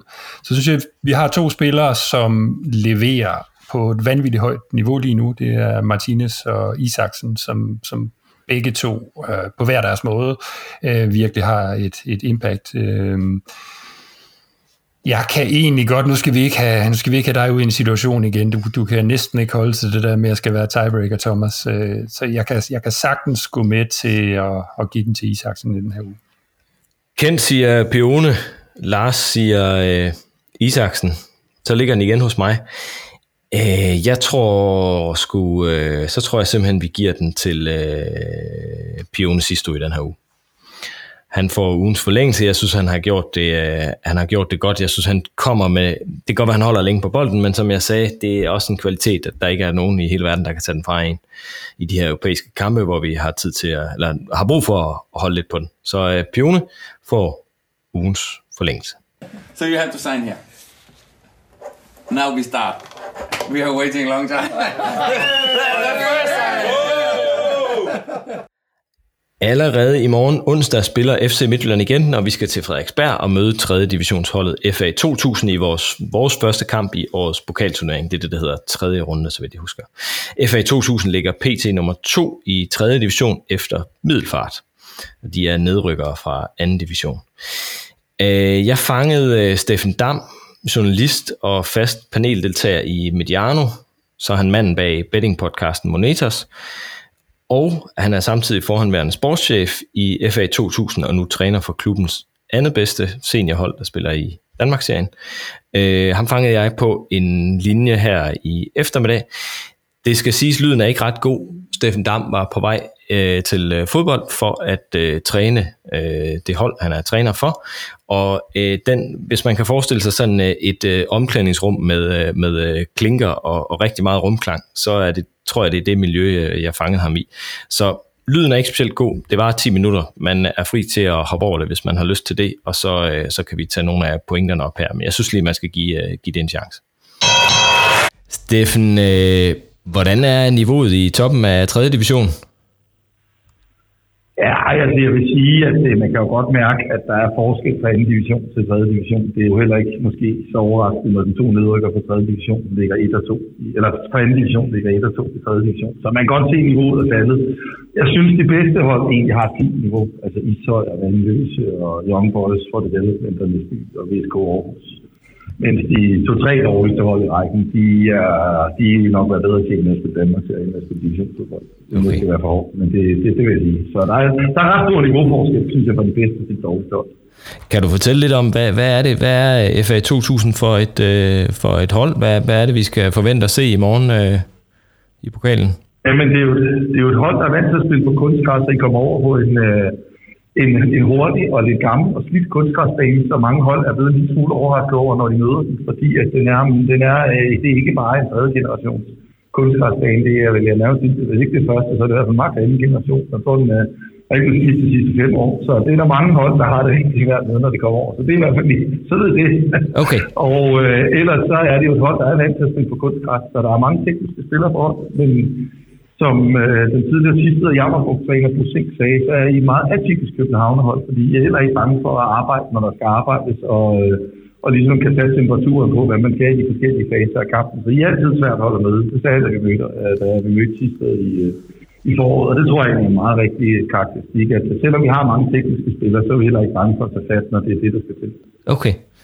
Øh, det lyder interessant, hvis det både er et, et, et teknisk hold, men også et hårdarbejdende hold, så, så lyder det til, at der alligevel er en opgave for en F C Midtjylland i morgen.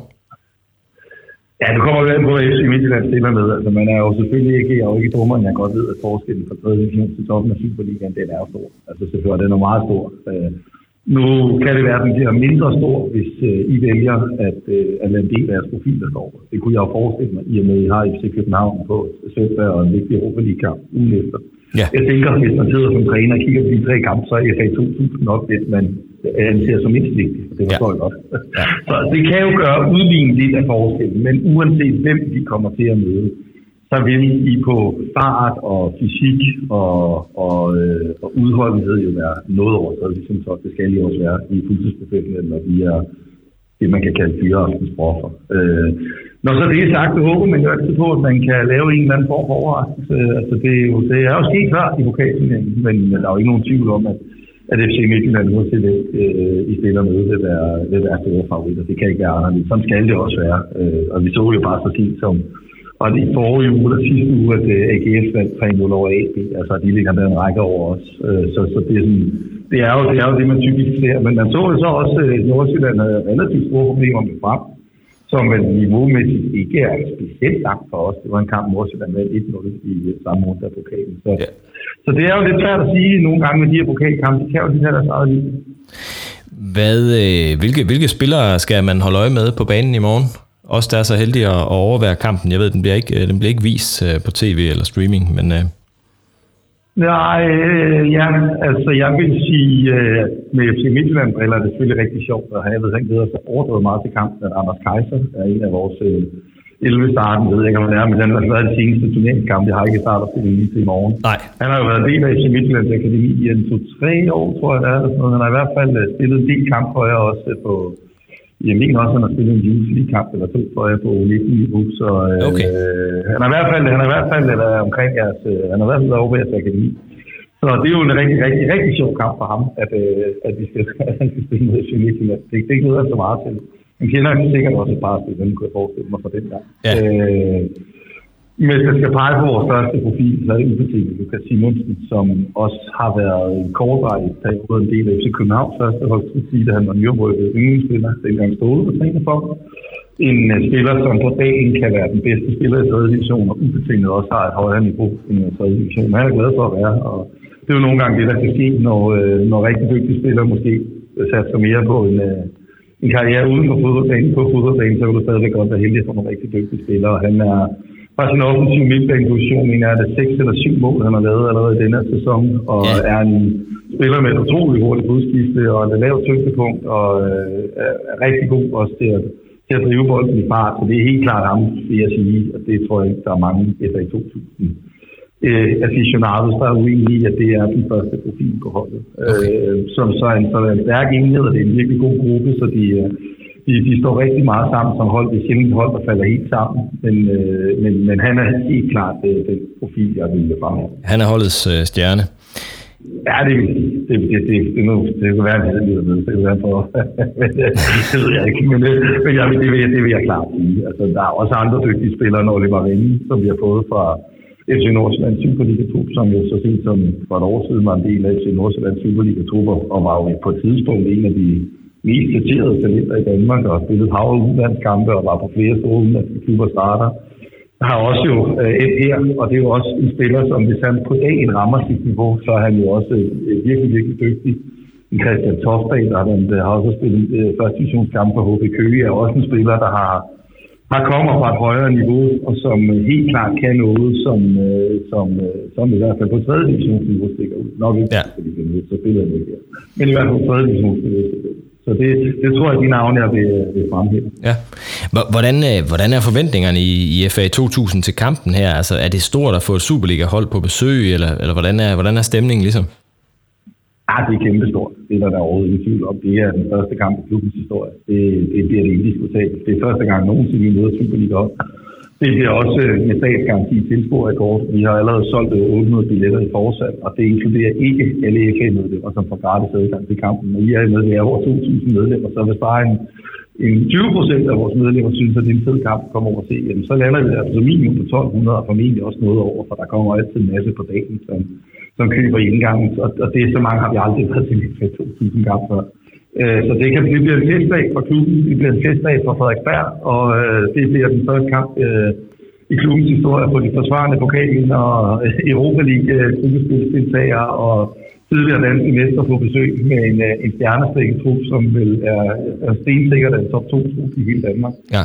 Det er klart, det bliver ikke meget større. Altså, det er jo nærmest på niveau kun et hold, og der er kun, der er kun et hold, vi meget hellere ville trukket, og det var selvfølgelig F C København. Det havde jo været verdens vildeste kamp, vi har halvtreds meter strafning. Ja, men, ja, øh, men jeg havde så, chancerne så, hvis, I drejer, hvis, I drejer, hvis I drejer forkert, så kører jeg ned til, til Københavns bane, og så kommer det.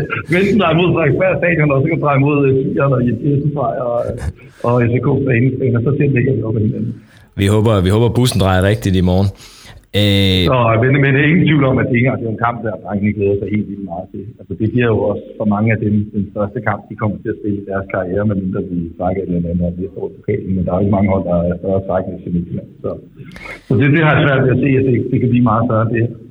Hvordan er, hvordan er forventningerne sådan, for dig som gambler til kampen? Altså, hvordan, hvordan, der er jo altid en chance for, at man undervurderer modstanderen, eller I kommer ud til den største kamp i klubbens historie og, og overpræsterer helt vildt. Hvordan, hvordan ser du det? Ja, altså, altså, jeg, altså jeg, jeg, jeg synes, det er svært, fordi at jeg har jo normalt det, det princip, at, at det er svært at spille imod, altså spille på de store år, så man kan spille på kunstgræs, fordi det som regel altid vil favorisere det bedre hold, fordi de er bedre på bolden, og de, selvom de er vant til at spille på kunstgræs, det er de ikke. Så er I stadigvæk bedre boldspillere, de her. Det må man næsten gå ud fra. Så, så derfor, så, så oftest, hvis jeg skal gå på en overraskelse i en pokalkamp, så vil det være, hvis hjemmeholdet spiller på en eller anden måde på ørebane, hvor de måske har en masse badejern, der kan, der kan gøre kampen meget uetisk, og det er bare noget svært på kunstgræs. Mm. Så derfor vil jeg sige, jeg har nok stadigvæk, hvis jeg skal selv, uanset hvor blå briller jeg så på, har rigtig, rigtig svært ved at se, hvordan vi skal lave den gigantiske sensation. Men når så det er sagt, kan det jo også godt være, at vi stadigvæk går derfra med et hederligt resultat, fordi lad os sige, at vi slår tre nul, så vil F C Midtjyllands fokus måske være på. Nu skal vi bare køre bolden rundt og få den her kamp ud, og nu har vi ligesom job well done, og nu har vi virkelig opgaver den her. Hvorimod for, for F A-spillerne med alle de her tilskuerstadion, der vil man jo kæmpe til sidste blodstråle. Så det er også, modsat vil jeg også sige, at det måske er at det kan gå til Midtjylland lidt og stort. Det gør den sådan, hvis jeg skal tage de analytiske bettingfælder på. Lidt svært at spå om, hvor man skal sætte sine penge. Ja, men, men, men det, du vil ikke gå ind og sætte chancer på en overraskelse og sådan noget? Det, det... Ja, altså hvis jeg skal være ærlig at sige, at det er, altså, det er jo svært at sige, hvis du kunne fortælle mig jeres startopstilling, så vil jeg jo, altså, det, kan jo, det kan jo variere meget på, hvad I kommer med. Og vi kommer med et halvt og nitten hold og øh, super ud og, og de yderste per frispiller i Superliga to tusind, fordi sige, de må være nok til at slå F A to tusind. Eller om I alligevel ringer nogen af, altså ved jeg, Gustav Isaksen startede i sidst, hvis han starter, starter i morgen, eksempel, så vil jeg nok give lidt flere procenter. Så, så jeg synes, det er det værste procenter på, når jeg ikke har jeres gruppe og jeres starterstilling. Ja. Hvis I bare stiller med nogenlunde gennemsnitlig trup, så vil jeg sige, at I skal bevæge, så det finder jeg til et fra ud og til det videre. Okay, okay. Jamen Steffen, det lyder som om, at, at, at vi forhåbentlig kan komme videre til anden runde, og, og forhåbentlig kan give publikum og også F A to tusind en, en stor oplevelse i hvert fald, og en god kamp i morgen. Det er jeg sikker på, det bliver. Jeg håber på, at det, jeg tror på, at det bliver en festdag på Frederiksberg, og øh, jeg så håber bare, at, øh, at vi kan slippe for frem og skille på næsen, og selvfølgelig øh, håber jeg rigtig meget på, at vi kan levere en af de største lokale overraskelser i mange år. Ja. Øh, det er det, vi har stadigvæk lov at håbe på, indtil kampen er fedt. Altså, det er fodboldens sjæl. Sådan er det. Sådan er det. Øh, tusind tak, fordi du havde tid til lige at hjælpe mig lidt her. Jamen, det var så lidt. Rigtig god træning. Vi tager tid. Jo, tak, og jamen, så ses vi nok i morgen. Ja, det gør vi, det gør vi. Det var øh, Steffen Dam. Lars Noe, hvad kan vi sige om, om øh, F A to tusind? Det er vel uanset hvilken opstilling vi kommer med, så lyder det også på selv på, på en af klubbens øh, egne folk her, øh, Steffen, som, som om det er en kamp, som vi skal vinde. Nu tog jeg en for holdet og, øh, og tog på scouting-missionen derude, for ligesom at være sikker for, på, at vi kunne, vi kunne levere noget, noget ordentlig service, noget ordentlig info til vores lyttere. Så jeg, jeg tog ud for at se øh, F A to tusind mod øh, Lysing for øh, halvanden uges tid siden. Det hænger lidt sammen med, at de spiller to kilometer fra min øh, bopæl. Øh, men øh, til at starte med kan jeg kun anbefale, at øh, folk, som er i nærheden, tager derud.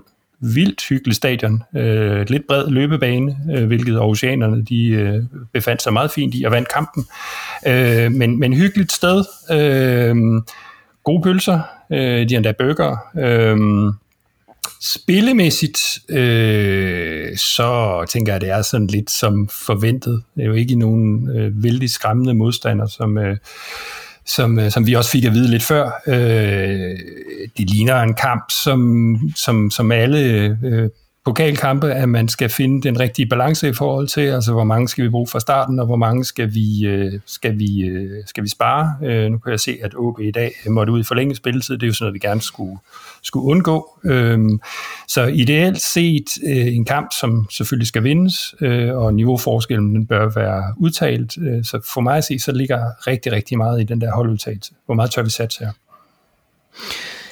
Øh, Steffen Dam er inde på et par profiler eller tre her fra holdet. Øh, Kent, kan du huske ham her, Anders Kaiser, som har spillet ungdomsfodbold i F C Midtjylland? Nej, det, det, det kan jeg desværre ikke, og jeg synes jo, Steffen gør, hvad han kan for at tale nogen, der spiller op. Det lød lige frem til, at der var gode spillere på et eller andet tidspunkt, ikke? Men, men, men, men man skal jo også, at der er en grund til, at de spiller tredje division. Selvfølgelig er det noget af dem, som man også siger, fordi de satser på noget andet end fodbold. Øhm, Men det er jo, altså selvom det kan være gode tredje divisionsspillere, og måske også øh, nogen, der har niveau til, til, til anden division, det, der, det er jo tophold i, i tredje division, så er det jo et spiller, som for de fleste vedkommende er blevet sorteret fra i større klubber, og faldet igennem systemet og fundet en hylde, hvor de, hvor de passer på af, af den ene eller anden grund. Ikke? Øh, så, så det er jo, kan være talenter fra, fra andre klubber og sådan noget, eller fra, fra større klubber, ikke? Der, der ikke rigtig har fået det forløst øh, i, i voksnalderen. Ikke?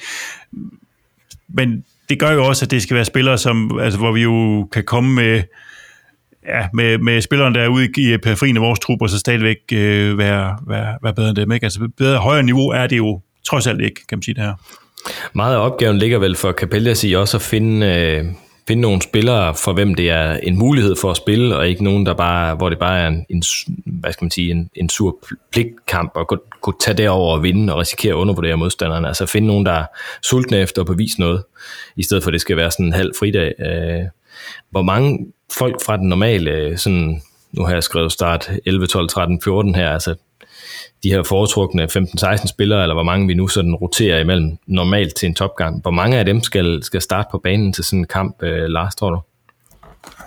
Jeg tænker en, en, en fire, fem, seks stykker måske. Øhm, og så, øh, ja, klart, vi har nok ikke, vi har formodentlig ikke fem udskiftninger her, vi har også en, en tyndere bænk, man har jo altid den bænk, kan man sige, som det lavest rangerende hold kan, kan matche. Så bænken vil også være lidt smallere, så det, det, der er en, en masse afvejelser der. Men jeg synes egentlig, vi har nogle, nogle fine traditioner på den måde i, i pokalturneringen. Jeg mindes både et hattrick fra, fra Sisto, tror jeg, i hans debutkamp, og der var også noget med Frank, der scorede et par gange mod Greve i en voldsom otte et sejr eller sådan noget, ikke? Så vi har nogle fine traditioner med, at vi har været gode til netop at, at beholde en eller anden form for stamme mod de her lavere rangerende hold, og så bringe nogle af de folk, som virkelig har, jeg har muligheden for ligesom at gå ud og sige, her vil jeg gerne vise noget. Så, så sådan en som, øh, som Valdemar Byskov, ham håber jeg rigtig, rigtig meget øh, på, at vi, vi får at se fra start, for eksempel. Altså, jeg, jeg vil sige, at vi skal, vi skal bringe så få af vores normale starter, som, som det nu er muligt, ikke? Altså, der er nogle steder på banen, hvor vi er lidt øh, tynde, og der kan vi blive nødt til at bringe dem. Men ellers så skal vi jo prøve at spare så, så meget som muligt, ikke? Altså, for mig så er det naturligt, at man starter med Elias i mål, at han får, får en kamp, ikke? En Gartenmann skal ind og have en kamp fra start, han trænger til noget, ikke? En Charlize øh, skal spille, øh, en Oliver Sørensen skal få endnu en kamp, øh, og en Chili skal have en startkamp, ikke? Altså, det vil være naturligt at, at bringe dem ind, ikke? Så er vi lidt tynde på, på baksene, fordi at, øh, der er der jo skader, Til, til, og Pauline er lidt ud af form, ikke? Og en skade til, til Jol, ikke? Så der har du ikke så mange andre end, end dør og dyr, men der vil gå ned og kigge på noget, på noget nitten, ikke? Og det er klart også på, på de centrale midtbanepositioner. Hvis du har Charles og Oliver, så vil jeg ikke med Kouakou, han er ligesom forsvundet fuldstændig af radaren, synes jeg på en eller anden måde. Altså, det kan være, at det er en, en nibe, der skal bruges i stedet for. Men ellers er det nogle af de her spillere, der skal, der skal, der skal bringes i spil. Og så jeg vil egentlig sige, så mange som muligt. Vi har jo, altså vores, kan man sige, fra tolvte mand til attende mand er jo stadigvæk rigtig, rigtig gode Superliga-spillere, øh, og, og de bør kunne udgøre en, en stamme øh, på det her hold, øh, der, der, der, er god, der er godt nok til, til at vinde over, over det her. Men der er selvfølgelig altid en risiko, når vi, når vi kommer, måske kommer til at spille med sådan cirka nummer tolv til nummer toogtyve i, i vores trup, og så vi møder sådan et hold, for hvem øh, Steffen siger, det er, den, det er den største kamp, de nogensinde har spillet. Øh, de vil, øh, de vil øh, give alt For, for at vise noget i den her kamp, og det er altså, hvad skal man sige, det er jo så ikke et seriehold, det er jo, det er jo et divisionshold, de, de kan vel risikere, vi kan vel risikere at undervurdere dem, at de kommer foran og lige pludselig lugter blod, eller hvad? Ja, altså som sagt, vi, altså, for lige igen at henvise til O B, som, øh, som har spillet mod Vandløse i dag. Vandløse ligger nummer syv i, øh, det kan også være, at de flyttede sig lidt, men da jeg på mit kampprogram, som jeg er liggende ved siden af, der lå det nummer syv i, i den samme division, i tredje division. Så det er jo det her med ligesom at prøve at finde den der balance et eller andet sted. Altså, det, det kan jo, altså, vi, vi kan jo komme ud i en ubehagelighed, i noget forlænget spilletid, eller endnu værre. Så, så, så det er jo en svær øvelse, men vi laver den hver år, ikke? Så, så, så, så vi ved vel, vi ved vel, hvordan den skal grejes. Who do you always score against? Ah, Copenhagen! Lørdag klokken seksten møder vi F C København i Parken på Østerbro. Det er, ja, hvad er det, opgør mellem nummer fem og nummer syv i øh, ligaen. Vi har begge to haft en lidt hakkende start. F C Midtjylland er, er kommet lidt bedre i gang. F C K hænger stadigvæk måske en lille smule i bremsen resultatmæssigt, ramt af en masse skader. Skal vi prøve lige at vende F C K's øh, sådan første øh, kvarte sæson her, eller første tredjedel sæson, Lars? Hvad, hvad er gået galt i F C K i den her sæson? Peter, P C Christiansen, tænker jeg. øh, nej, de har, de har, de har ikke. Øh, altså, det, det der tit sker med, med F C K i, i hvert et vindue, det er, at de intimiderer hele verden med, med nogle meget øh, aggressive indkøb, øh, og, og den samlede danske journaliststand er sådan set klar til at overragte Danmarksmesterskabet hver eneste gang et vindue lukker. Øhm, og for mig så, så er det her udtryk for, at der også er en regning, der skal betales, hvis du bare, øh, hvis du bare køber revl og krat ind, øhm, og ikke får kigget på noget trupbalance, og ikke får kigget på, hvor man, altså, hvor man, hvor man mere måske har kigget på, øh, øh, hvad det var for nogle fine varer, man kunne hente på hylden, og måske ikke så meget, hvad det var for nogle varer, man manglede i køleskabet. Øh, og jeg går klar over, at det er, den, øh, det er måske den lette bodega-version, men jeg tror, der er et gran af, af sandhed i det, at der er noget trupmæssigt, som, som er lidt ude af balance, og der har de bare været for sårbare over for skader, og ligesom det også sker for os, så er der en Murphys lov, den rammer øh, hårdt og ubundhørligt. Øh, der, hvor man er svag, jamen der må man også forvente, at der, øh, der bliver man ramt af skader og karantæner og den slags ting. Har F C K været lige så dårlige, som deres placering i ligaen indikerer, Kent?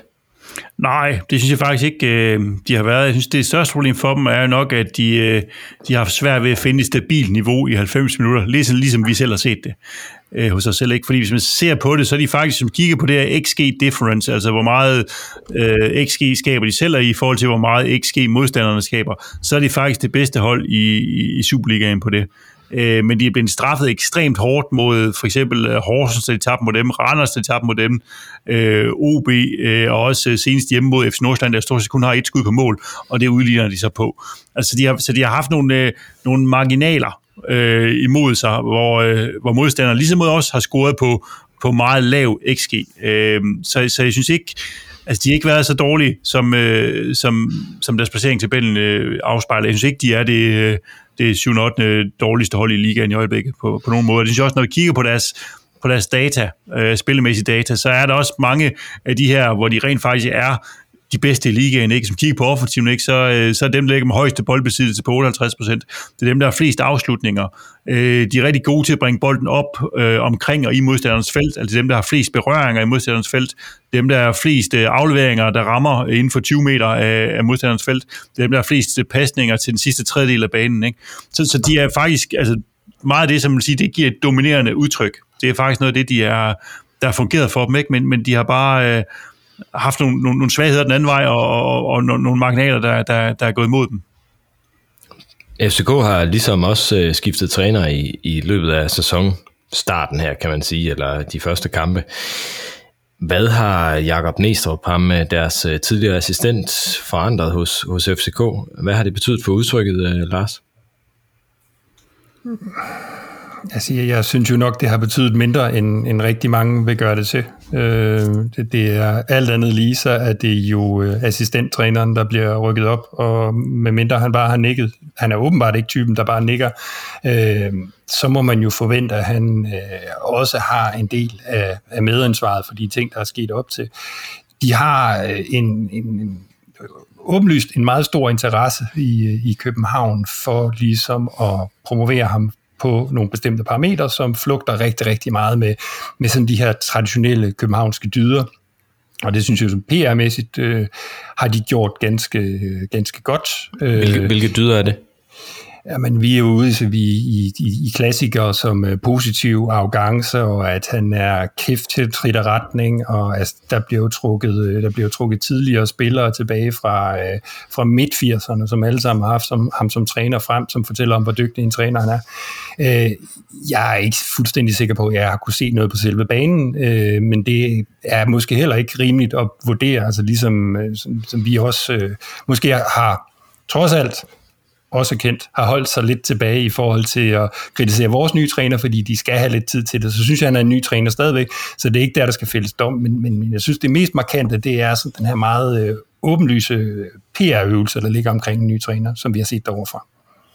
Men, og nu er det spørgsmål, hvor meget vi skal diskutere F C K og forske på F C K i Midtjylland. Det er, bliver selvfølgelig biased af, af vores øh, hvad skal man sige, præferencer. Men er det ikke som om, at ha- hypen omkring Næstrup som træner i F C K internt er meget stor i forhold til, hvordan hypen omkring Capellas i F C Midtjylland var. Altså, jeg, synes, jeg synes, det virker som om, de er meget, meget positive og forventningsfulde i forhold til, når man ser det lidt udefra, er det jo stadigvæk bare en assistenttræner, der bliver rykket op. Det er jo en uh, toptræner, der bliver rykket op, skal du huske. Han har været træner i Viborg i første division. Det glemmer jeg måske. Det er måske ja. det. Nej, jeg tror, det er det, der gør, at Capellas, eller undskyld, at Næstrup får noget, noget medvind øh, over fra, fra F C K. Det er jo, at han øh, så at sige, er en af deres egne, ikke? Og det er ham, som øh, Ståle nærmest havde udpeget til sin egen afløser, og på den måde, så, så er det en af dem, der kommer indenfra. Altså, det er der dengang Riddersholm overtog hos os, og Brian Priske hos os, ikke? Det er... Det, er, det giver jo altid lidt ekstra, øh, når det er en, som man, øh, man selv har været med til at, øh, at danne, når man har en forventning om, at han kender kulturen, han, han kan det hele. Ikke? Så, så jeg, jeg kan godt forstå, at de, øh, at, de, at de er glade for ham, og det virker som om, de går tilbage til sådan noget altså Ståle version to på, på en eller anden måde. Ikke? Men jeg tror, det var det, de ville af med. Jamen det var, da Ståle skulle væk. Nu skal Jes væk, så skal Ståle tilbage. Okay, ja. Det bliver nok ikke helt klog på, men hvad, hvem er jeg? Hvad forstår bønder så på uh, Google? Uh, I en del år, der har de her kampe mod F C K været temmelig afgørende for placeringen af guldet i Superligaen, uanset om det så har været os eller, eller nogle andre, der har dystet med F C K om, om guldet. Vil, øh, vil F C K være sat af sådan øh, for tid og evighed, hvis, øh, hvis vi vinder den her kamp på, øh, på lørdag, Lars? Nej, overhovedet ikke. Jeg tror stadigvæk, de her kampe bliver afgørende for guldet. Øhm, så derfor så øh, vil det være en... Øh, det, det, det vil være en... Øh, en, en, en behagelig øvelse og skubbe dem lidt væk og give en lille smule ro øh, hen over vinteren, men, men i Danmark spiller vi, øh, spiller vi med, på grund af vinterpausen, og det, det bliver rigtig afgørende i år, kan man sige også. Vi spiller jo dybest set to sæsoner per sæson, øh, så, så jeg forventer, at til foråret, der står de der igen, og så øh, skulle vi være seks point foran, syv ni tretten. Øh, så vil det stadigvæk være, ligesom vi kun har fem point til toppen nu, jamen så vil de kun have seks point op til, til os, og det kan, det kan hentes, det vidste vi selv i foråret selv, selvom vi var en lille smule hosen og halten, at, at de point, det handler, det handler mere om øh, det handler mere om at have tur i den, end det handler om det specifikke pointantal. Hvis vi ser på, øh, på F C K's hold, og konkret på, øh, på lørdag, altså, Seca er ude, Amu er ude, øh, Karamoko er ude, Bøjlesen er ude, Rasmus Falk er ude, Vavro er formentlig ude, Andreas Cornelius bliver måske klar, øh, men, men ja, i hvert fald tvivlsom, og, og så har øh, så har ham her, øh, Isak Bergman Johannesson, han er syg i øjeblikket, så vidt jeg forstår det. Øh, hvor... hvor Hvilken formation kommer de i? Altså, som jeg forstod det, spillede de med tre midterforsvar mod Brøndby øh, i det, jeg så her forleden, ikke? Jo, det jeg tror jeg, det var sådan et forsøg, efter de jo mod verdens bedste klubhold havde spillet nul nul i overtal. Gennem tiderne. Uh, så de, ja, så tænkte de, at de på den måde havde, havde uh, ligesom uh, fundet løsningen på alt, uh, svaret på alt i universet, og hvordan man skulle fodbold, det var det der... Og Det, det virkede så ikke særlig godt, da de spillede mod Brøndby, og så gik de over og spillede deres i gåseøjne til vanlige øh, fire tre tre i den du ikke selv. Jeg tror, det er den formation, de kommer i. Og i forhold til den her skadesliste, du, du øh, læste op, så, øh, så er det jo også spørgsmål, om der er nogen af dem beklager igen. Vi er godt klar over, at, at nogen af dem er ude, men en Falk, han er vist lige så stille tilbage på, på træningsbanen. Om han, øh, om han kommer til at træne med holdet, det, det er ikke til at vide. Øh, og Dennis Varbro var også ude at løbe lidt i dag, så vidt jeg kunne, kunne se på de forskellige sociale medier, men, men om de bliver klar, det, det er i hvert fald et, det er et spørgsmålstegn, men, men det der i hvert fald ligger, der er sikkert, det er jo at de kommer i en øh, dårlig øh, udgave, ikke? Altså de har flere skader end os, selvom vi også har øh, en del rundt omkring på banen, så, så er F C K i en, en dårlig tilstand, ikke? Og det giver jo selvfølgelig en, en gylden mulighed for at, øh, at, at vinde den, den, her, den her kamp, ikke? Fordi det, det, det er et, et hold, der er såret. Hvor, hvor skal vi ramme dem hen på banen? Lars. Jamen, ja, Lars, vil du? Okay. Jamen, altså, de var, de, kvæg den øh, skadesliste, som, øh, som Kent han lige øh, læste op her, så, altså, så er det jo, så kan man jo, altså, så, så er det faktisk alle, alle kæder, de er ramt, ikke? Det er klart, at de skal finde deres ben efter, efter Seca, som øh, øh, ifølge Torb var, var deres eneste leder. Øh, det tror jeg nu nok, de, de skal finde nogle andre, men jeg tænker jo, at, at det er oplagt, at de falder som fluer ned i forsvaret lige nu. Øhm, så der må være noget ubalance, hvor vi kan, hvor vi kan gå ind og ramme dem. Øh, Jeg, jeg, jeg tænker, at, øh, at som det ser ud lige nu, altså vi er jo faktisk et ganske udmærket udhold øh, i, i den her sæson. Vi har det paradoksalt nok bedst på udebane. Øh, så, så spørgsmålet er, om vi ikke skal gå ind og angribe kampen, og, så, øh, og måske især, fordi vi har så velfungerende en midtbane, som vi har lige i øjeblikket. Så tænker jeg, at vi, vi, har, vi, har, nogle, vi har nogle rigtig gode forudsætninger for at, at få sat os på det, øh, og så få, få ramt dem med, med nogle af de steder, hvor det gør ondt. Og jeg tænker, at forsvaret, det er spændende, det er spændende for mig at se, hvad det er for en, en tilstand, de kommer i. Ja, vi behøver ikke være så bange for at gå lidt højt på dem, fordi de er faktisk ikke... Altså de har selvfølgelig med, med Darami fik de tilført lidt fart, men ellers mangler de fart i, i forårslinjen, ikke? Så, så de er faktisk også det hold, der har lavest øh, af sådan nogle pasninger, der går bag om forsvaret. Det, det hold ligaen, der laver færrest af dem øh, ned bag ved, ved modstanderens forsvar, ikke? Og så synes jeg også, at jeg kunne se i øh, den her Brøndby-kamp, at de måske kvæg alle de her udskiftninger i forsvaret, øh, så ser de ud, også ud til at have nogle svagheder på, på Jørgens Park. Altså Brøndby kom faktisk til en del øh, chancer øh, efter, efter Jørgens Park. Øh, der er vi måske ikke helt så skarpe selv i øjeblikket, men, øh, men det er jo Øh, måske typisk, hvis man mangler sine bedste spillere derinde, at så, øh, så er tingene ikke helt på plads i forhold til, til de her standardsituationer. Så det kunne være en af de steder, hvor, hvor, hvor en Ekshchenko kunne, kunne få en afgørende betydning, for eksempel. Ja, men i virkeligheden, så kunne man jo kigge på netop på, på Brøndbys første halvleg mod F C K, hvor jeg synes, de var øh, ret meget på hælen i virkeligheden, og hvor det lykkedes, øh, hvor det lykkedes og øh, Brøndby har forlagt det, det nødvendige pres, og det kan godt være, at F C K havde bolden hele tiden, men, men de, øh, de fik ikke, ikke noget ud af det, og de, blev, og de kom i ubalance ret tit i virkeligheden, når de blev ramt af, af Brøndbys presspil. Ja, netop nu, hvor Bøjlesen er ude, som jo ellers er en af de spillere, der, der kan tage, flytte bolden for fødderne en, en, en linje frem, ikke? Og bryde ud af sådan en pres. Det, det, det, jeg kan huske, vi talte om i den hjemmekamp, vi vandt to et her for en måned tid siden, eller lidt mere. Det var jo relativt... Øh, de, jeg, jeg synes, de var relativt meget bedre, da de satte Bøjlesen ind i løbet af anden halvleg. Øh, hvor de helt tydeligt, altså vi, vi opgav simpelthen at presse. Øh, Vi kunne, ikke, vi kunne ikke presse højt på dem, når de havde Bøjlesen på banen. Så det tænker jeg er et relativt stort slag for dem.